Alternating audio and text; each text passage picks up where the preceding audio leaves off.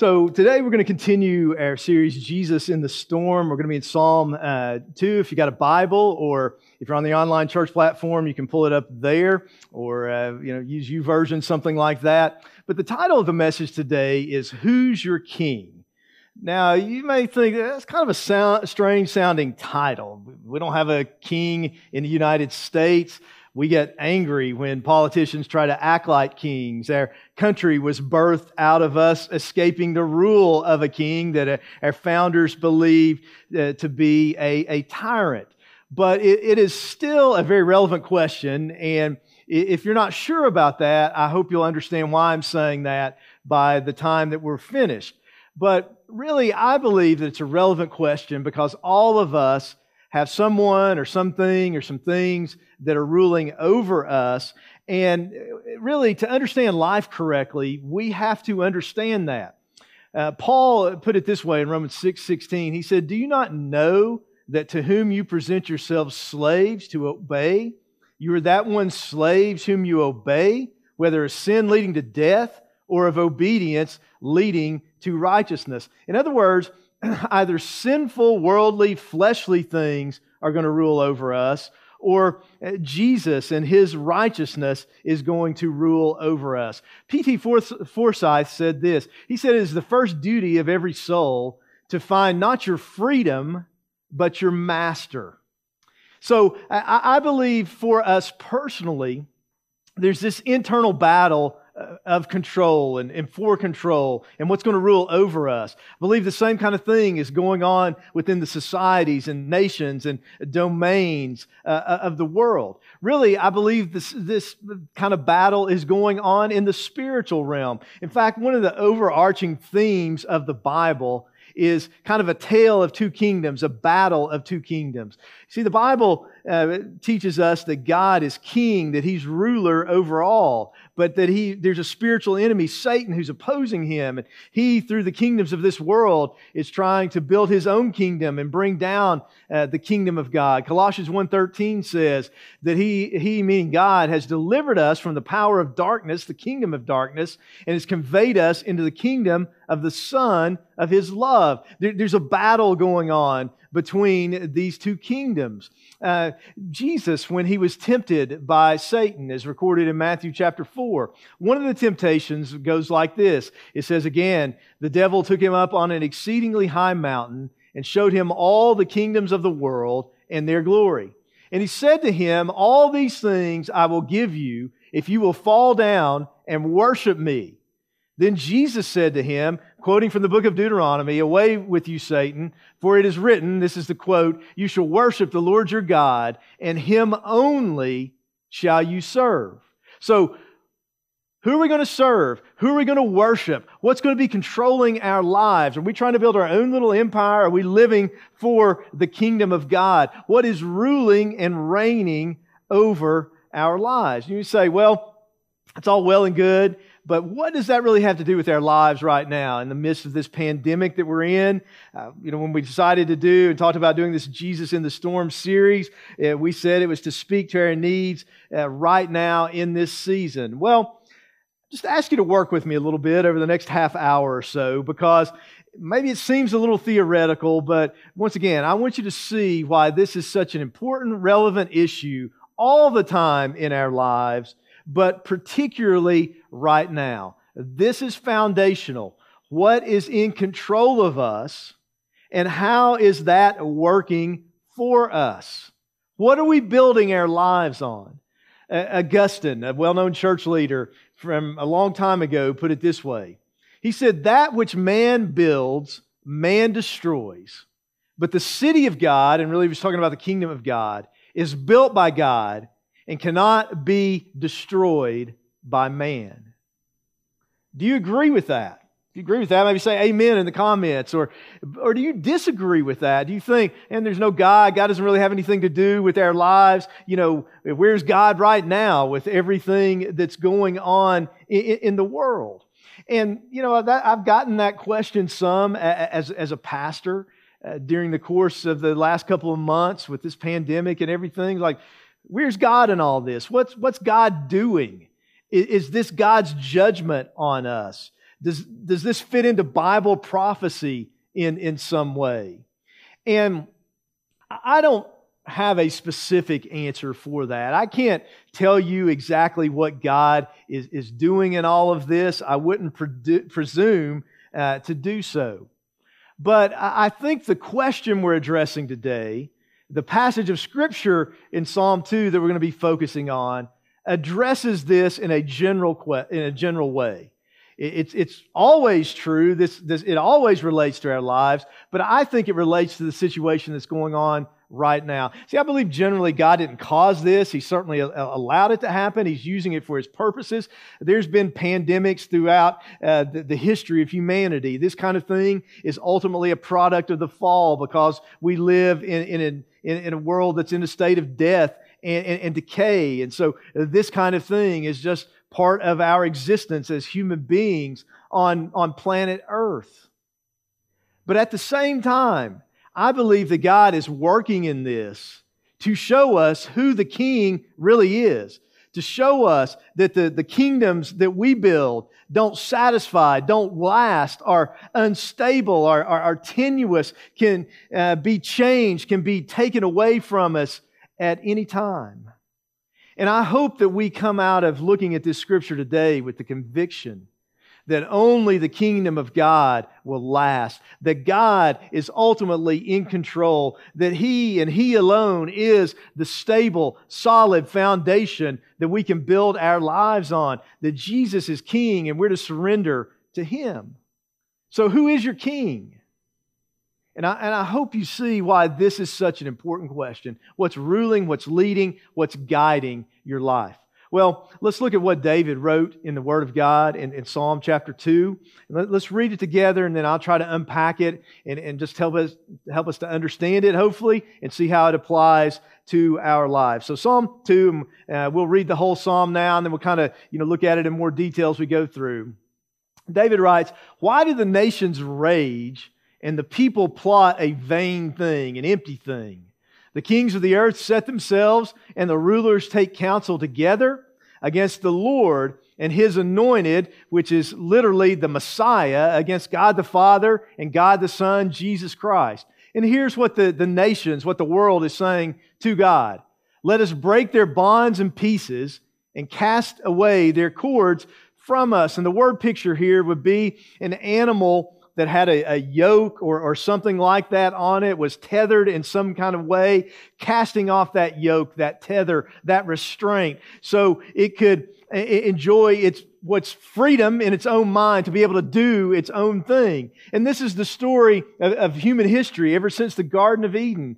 God is ruling and reigning, and we've been trying to cast off those restraints, break those cords to enjoy our own freedoms, to live life our own way as our own God. And so this is the conflict between God and man uh, mankind throughout the ages. Uh, this is our spiritual story. This is why sin is, is so serious because it's not just something we do or don't do at any given moment. It's an attitude of rebellion against our Creator. But then in verse 4, I want you to see God's response. It says, He who sits in the heavens shall laugh.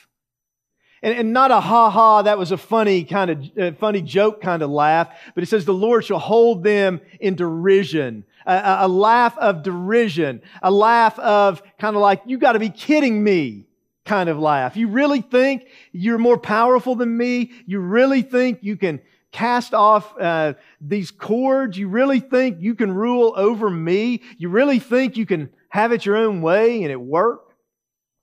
Then it says, that he, God, shall speak to them in his wrath and distress them in his deep displeasure. But then verse 6 Yet I've set my king, the Messiah, the anointed one, Jesus Christ, on my holy hill of Zion. I will declare the decree the Lord has said to me You are my son. Today I have begotten you. Ask of me, and I will give you the nations for your inheritance, and the ends of the earth for your possession. You shall break them with a rod of iron. You shall dash them to pieces like a potter's vessel. Now, therefore, be wise, O kings. This is the, this is our response, the invitation, so to speak. The therefore means, okay, based on these truths, based on what I've said, this is what you need to do in response.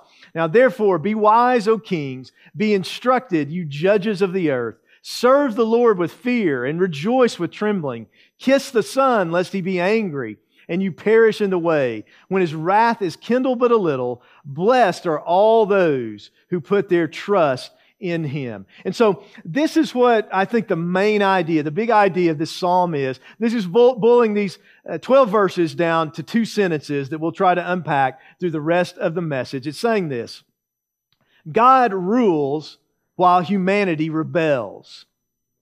Jesus is, is a, Jesus is enthroned as king who both judges and saves. So we can either continue in rebellion and be judged or surrender to him and be saved. Let's, let's read that again. God rules while humanity rebels. Jesus is enthroned as king who both judges and saves. So we can either rebel and be judged or surrender and be saved. Let's break this down and uh, look at it in, in, in some detail here. So, first of all, let's look at the idea that God rules. The, the idea is is that God, by virtue of being creator of all, rules over all. Verse 7 says that he rules by decree, by fiat, by the word of his mouth. God rules by decree, not by democracy. We don't get a vote in the decrees of God. I believe that God is sovereign over all, even when the circumstances are difficult.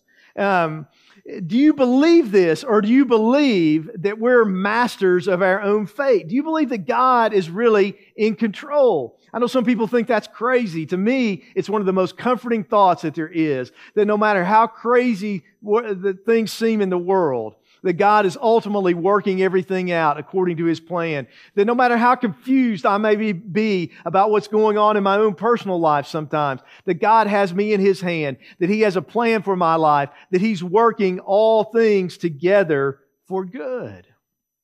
Benjamin Franklin, one of our founding fathers, who really wasn't even a Christian, during the, the Constitutional Convention on June 28, 1787, uh, said this. He said, I have lived, sir, a long time, and the longer I live, the more convincing proofs I see of this truth that God governs in the affairs of men.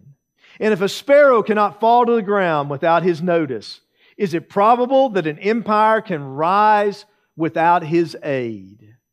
God rules in the affairs of men. Do we believe that God is in control, that God rules and reigns? Now, once again, this is going to shape our lives.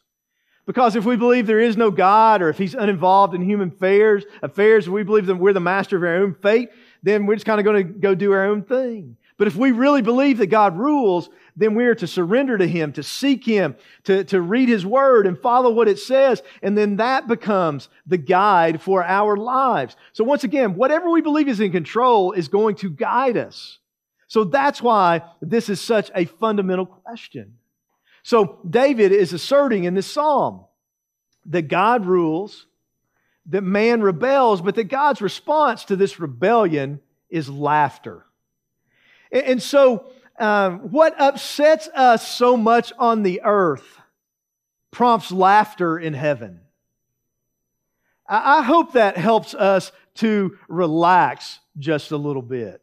Just uh, relax and, um, you know, just not get so worked up over a lot of the things that we get worked up over, realizing God's response to this. Like I said before, this isn't like a laughing at a joke uh, kind of thing. It, it's, it's, it's a laughter of derision of like, you got to be kidding me. Maybe be kind of like, you know, if I walked up to LeBron James and said, hey, let's play one on one, I'm going to take you down. And he laughed at me. That's about what I would deserve because that would be such a ridiculous statement. Or if I walked up to Mike Tyson in his prime and said, I'm going to knock you out. Hopefully he would have just laughed at me and not killed me, but it would be a laughter of derision. You've got to be kidding me. You're not a threat to me. Or now, if I walked up to Conor McGregor and some, or some other MMA star and said, I'm going to take you down and choke you out. And he laughed at me, it'd be a laugh of derision to be like, you're no threat to me. And so uh, when God laughs at our rebellion, he's like, you're no threat to me. I'm still in control. I, I, may be being patient with you right now, but you are still going to have to answer to me. So God rules. Number two, humanity rebels. And, and, and like I said, th- this is the story of humanity since the Garden of Eden in our sin. Notice how he describes it. Verse 1 the nations are raging, the people are plotting a, a vain thing. Uh, verse 2, um, the rulers of the earth are taking counsel together against the Lord and his anointed. And what they're trying to do, they're trying to, you know, break his bonds from them, you know, cast away their cords. We're trying to live life our own way, do our own thing, make it work without God, you know, exalt and lift up humanity. Mark Sayers, and uh, I'm going to show you a video clip of him in just a minute. He, call, he says it's like we're trying to build the kingdom without the king. It's like we're trying to you know, build our own life and make it good without the lordship of Jesus Christ. And I, I just wonder if in, in this season, if God is using this crisis to show us the folly of that. I, I, I want to read you a quote from Hulk Hogan on Instagram. Now, I've been preaching for a long time, and I don't think I've ever quoted Hulk Hogan. I would have never anticipated quoting Hulk Hogan. Um, I don't know how many of you are wrestling fans. Maybe some of you want to be honest enough to admit it uh, in, in, the comments. Maybe you wouldn't. Uh, I grew up watching wrestling. I was not a Hulk Hogan fan. I like the Southern stuff, not the not the WWF stuff. Uh, I'll probably get roasted for admitting that, but it, it's true. But apparently, uh, Hulk Hogan is, is, a professing Christian, became a Christian when he was a teenager, maybe didn't live it out, maybe he's come back to the Lord now. But, but he said this He said, God has taken away everything we worship. God said, You want to worship athletes? I'll shut down the stadiums. And I'm not saying God's literally done this, but I'm saying maybe it's having this effect. I'm saying this is at least something for us to think about. You want to worship musicians? I'll shut down civic centers. You want to worship actors? I will shut down theaters. You want to worship money? I will shut down the economy and collapse the stock market. You don't want to go to church and worship me? I will make it where you can't go to church. He then quoted 2 Chronicles 7:14, a well-known passage of scripture that says, "If my people who are called by my name will humble themselves and pray and seek my face and turn from their wicked ways, then I will hear from heaven and heal their land." And he finished up his post by writing this. He said, "Maybe we need to take this time of isolation from the distractions of the world and have a personal revival where we focus on the only thing in the world that really matters Jesus. Like I said, I'm not saying all of that's literally true, but I think it's something for us to think about. I think God is wanting us to see that He rules in the affairs of men and that our rebellion is folly. He can destroy us. He talks about here his wrath and those kind of things at any moment, but he's gracious. He's giving us a chance to repent. Now, I want to, I want to show you a video clip now. And it's an interview between Carey Nieuwhof and Mark Sayers. And I think if you want to understand what's going on in the world now, uh, really even leading up to this from a Christian worldview perspective. I don't know that you can listen to anybody better than Mark Sayers. He does a, a podcast with a, another pastor by the name of John uh, Mark Comer called This Cultural Moment. But like I said, this is Carey Nieuwhof interviewing him on, on his podcast. And he, he's talking about the kind of the idea of secular salvation, this idea of the kingdom without the king, of us trying to build a world that we want apart from God. And so it's about a five minute clip, but I hope you'll listen to him. Uh, I just kind of wanted you to hear him for yourself. Plus, he's Australian, so he'll be more enjoyable to listen to than me. Favorite episode, and perhaps the favorite thing that I listened to in 2019 last year was the episode on this cultural moment where you unpacked secular salvation, the secular salvation schema. So, John has done this, John Mark has done this on this uh, podcast a couple months ago he tried to, he said he was trying to channel you, paraphrase you. I would love for you to unpack that for us. Give us the, the five minute version of secular salvation, because I would, I think it has disrupted that paradigm as well and would love to explore that with you. Yeah. I mean, one of my theories is that when we speak about post-Christian culture, a lot of people initially spoke about it as, "Oh, we've returned to this, you know, ground zero. That the slate has been wiped clean, and you know, we're back in the first century, um, and where no one's ever heard the story of Jesus. But really, post-Christian culture is advancing some of the elements of Christian culture, but minus the lordship of Jesus Christ. I say it's the kingdom without the king, and that plays out in multiple different ways. But one way I realize that it plays out is in particularly this individual life plan or trajectory, which we expect, um, which actually has contours of the Christian story over it, but it's actually secularized. So, uh, you know, if you think about the Christian story, the Christian gospel is that humans are fallen and uh, we've rebelled against God, uh, cast out of the garden, always wandering east of Eden. Um, and then, you know, we have Jesus who comes into the world, incarnates, dies on the cross. And when we bow to him and follow him, accept him into our lives, you know, he then offers us salvation. So there's this secularized version of that. And it sort of looks like there's some kind of brokenness. Mm-hmm. Um, and there's almost multiple versions of the secular story. But I'll just give you like, let's give you the most probably popular one.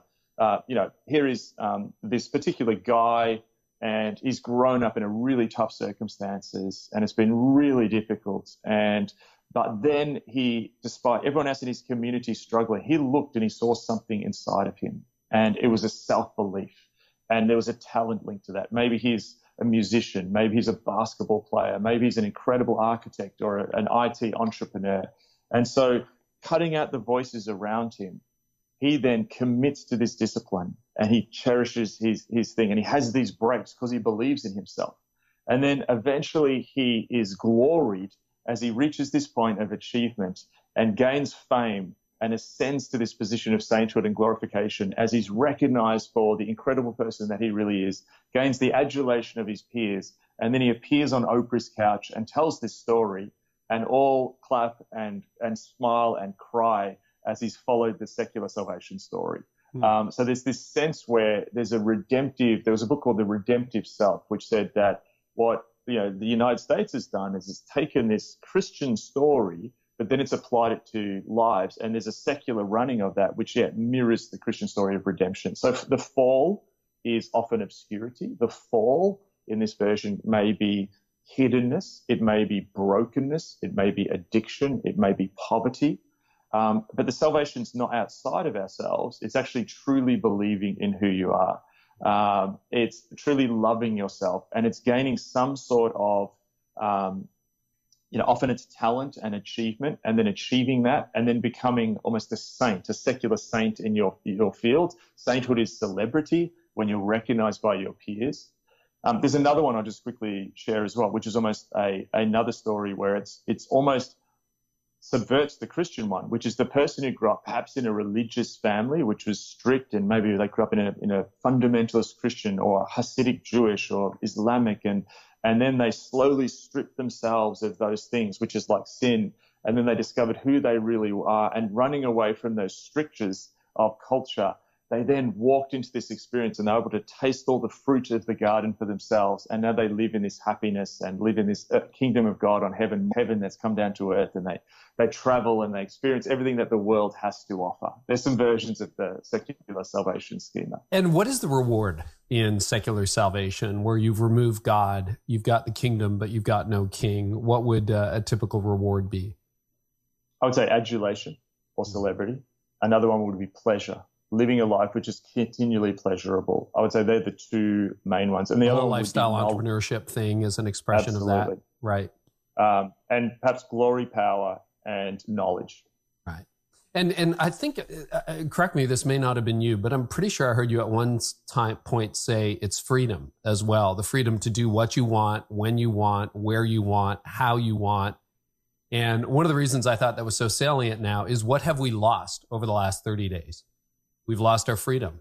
We've lost autonomy. We've lost um, mobility. We've lost predictability. We've, you know, not only seen net worth drop or income drop or unemployment rise, Uh, but that whole idea that I am the master of my own fate seems to have been just snatched from us overnight.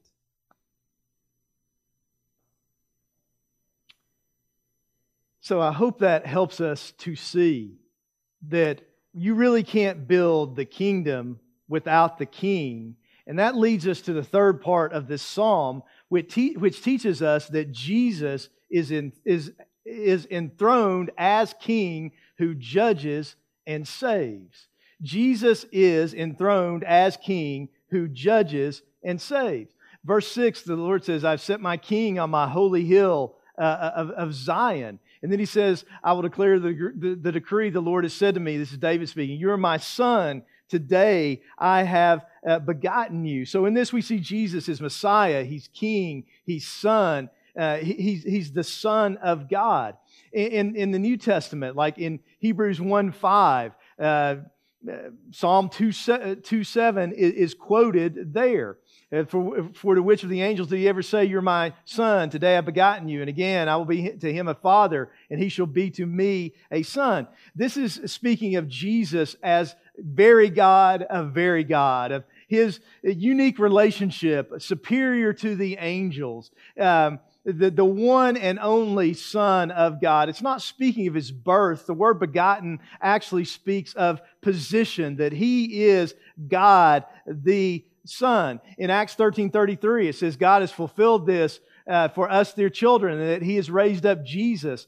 Also, as it is also written in the second psalm, today uh, you're, my, you're my son, today I have begotten uh, you. And so here it's used to refer to the resurrection, Jesus' position as the firstborn from the dead, that, uh, you know, God raised him up and his resurrection guarantees our resurrection. This psalm tells us in, in verse 9 that Jesus judges that he's going to rule the earth with a, with a rod of iron. Well, we see this fulfilled in the New Testament in Revelation 19, uh, 11 through 16, you know, where Jesus comes back riding on a, on a white horse. And, uh, you know, these verses are, are reference to how he's going to rule the nations with a rod of iron. And, and Jesus has the name written on him. King of kings and, and Lord of lords. That's who Jesus is. He's King of kings. He's Lord of lords. He rules. He reigns. He, he judges. Um, that passage talks about him expressing the fierceness of the winepress, of the wrath uh, of, of Almighty God. But thankfully, he doesn't just judge, but he saves. You see, in a sense, you know, this is a royal psalm, it's a messianic psalm, but it's a missionary psalm. Uh, he says in verse 8, Ask of me, and I will give you the nations for your inheritance and the ends of the earth for your possession.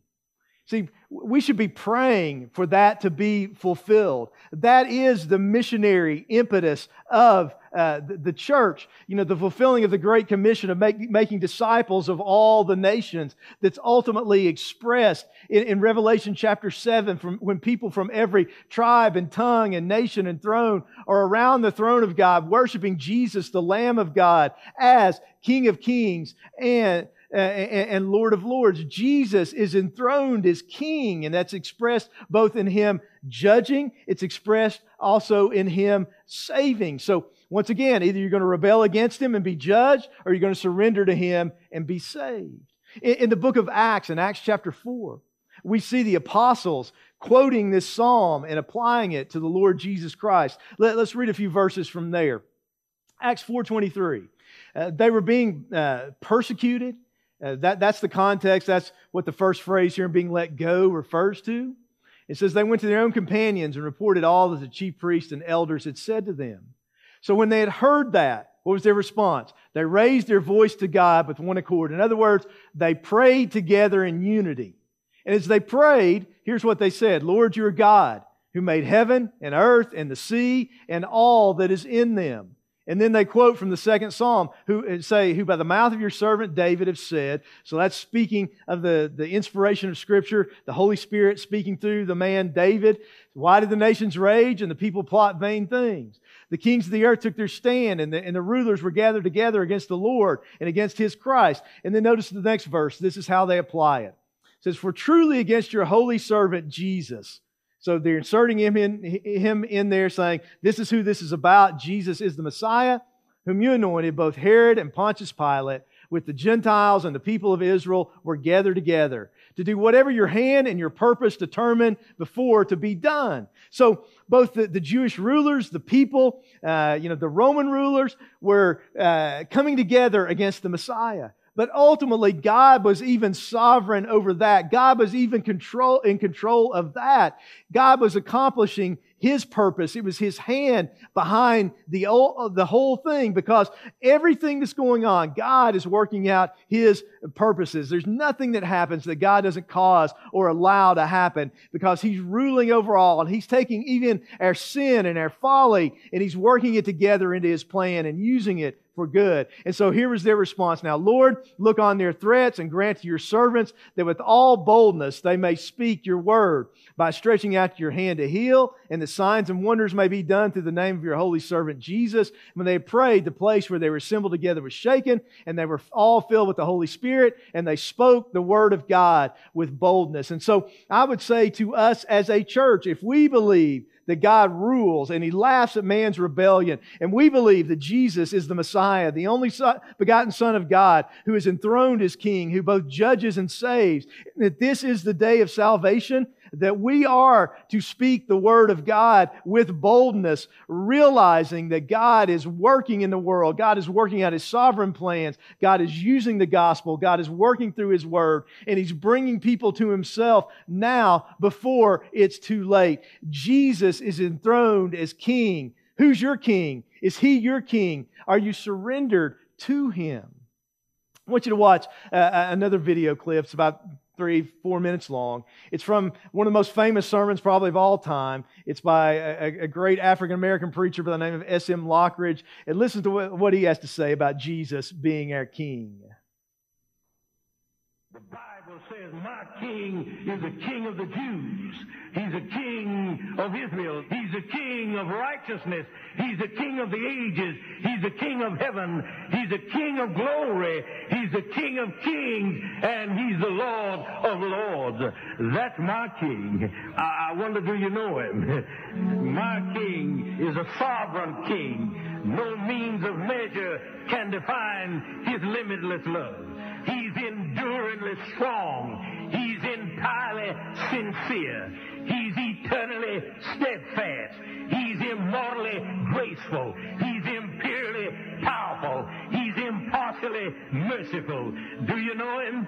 He's the greatest phenomenon that has ever crossed the horizon of this world. He's God's Son. He's a sinner's Savior. He's the centerpiece of civilization. He's unparalleled. He's unprecedented.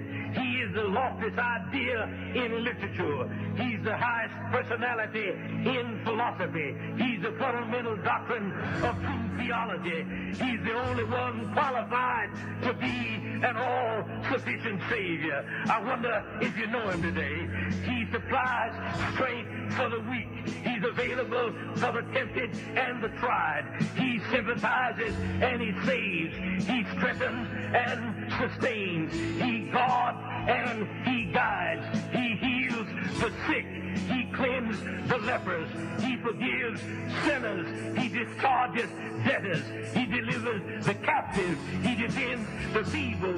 He blesses the young. He serves the unfortunate. He regards the aged. He rewards the diligent. And he purifies the meek. I wonder if you know him. He's a key to knowledge. He's a wellspring of wisdom. He's a doorway of deliverance. He's a pathway of peace. He's the roadway of righteousness. He's the highway of holiness. He's the gateway of glory. Do you know him? Well, his life is matchless. His goodness is limitless. His mercy is everlasting.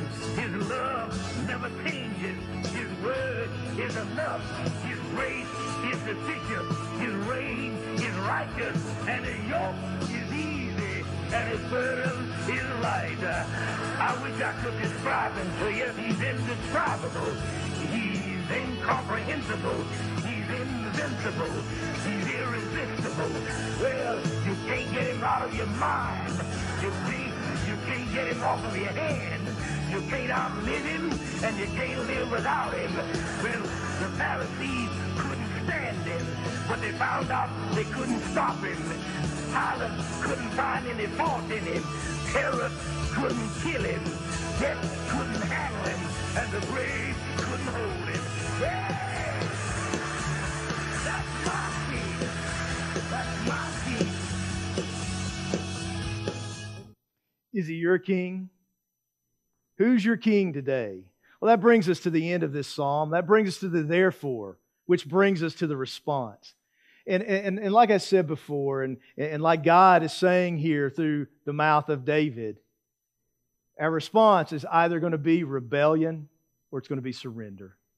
We're going to live our life trying to build our own kingdom without the king, or we're going to surrender to the kingship, to the lordship of Jesus Christ. Now, I'm not saying that makes you like a, a bad person or anything like that. You may be trying to build a good life. You may be trying to help people. You may be trying to build a, religious kingdom. Maybe you are trying to build a secular kingdom. You don't uh, build, uh, you don't believe in God, but either Jesus is your king or ultimately you're your own king.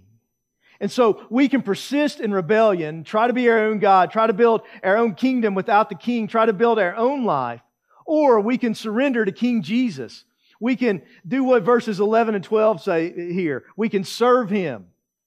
We, we can give our allegiance to him. When it says the beginning of verse 12, kiss the Son, what that would refer to is often in uh, ancient uh, times and in, in ancient countries that to show allegiance to a king, you would kiss him on, on the cheek or his hand or something like that. So it's saying show allegiance, show submission, so show surrender to Jesus Christ. And it ends by saying, Blessed are all those who trust in him. Do you trust him? If you really trust him, you're going to surrender to him. You're going to serve him. He's going to be your Lord. He's going to be your king. You're going to put your life in his hands. You say, Well, why should I trust him? I, why, why should I trust this Jesus? I mean, uh, why should I trust that God's really in control of the world? It looks like the world's kind of out of control. Well, some of the reasons uh, that, that I trust him is just all the evidence for the Bible, the manuscript evidence, the historical evidence, the archaeological evidence, how it's so internally consistent, how it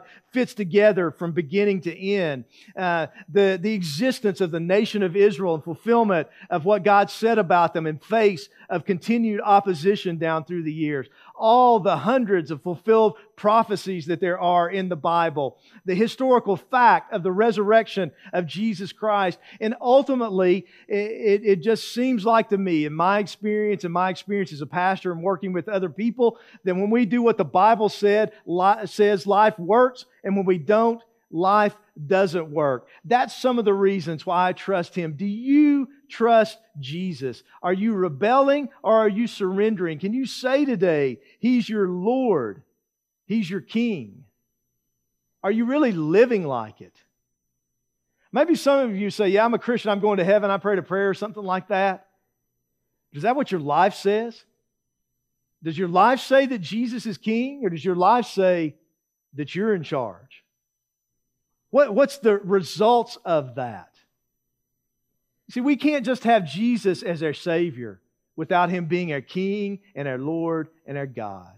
The Bible says in Romans 10 9, if we, if we believe that God raised Jesus from the dead and we confess with our mouth that Jesus is Lord, that He's God, that He's the sovereign ruler, that we will be saved.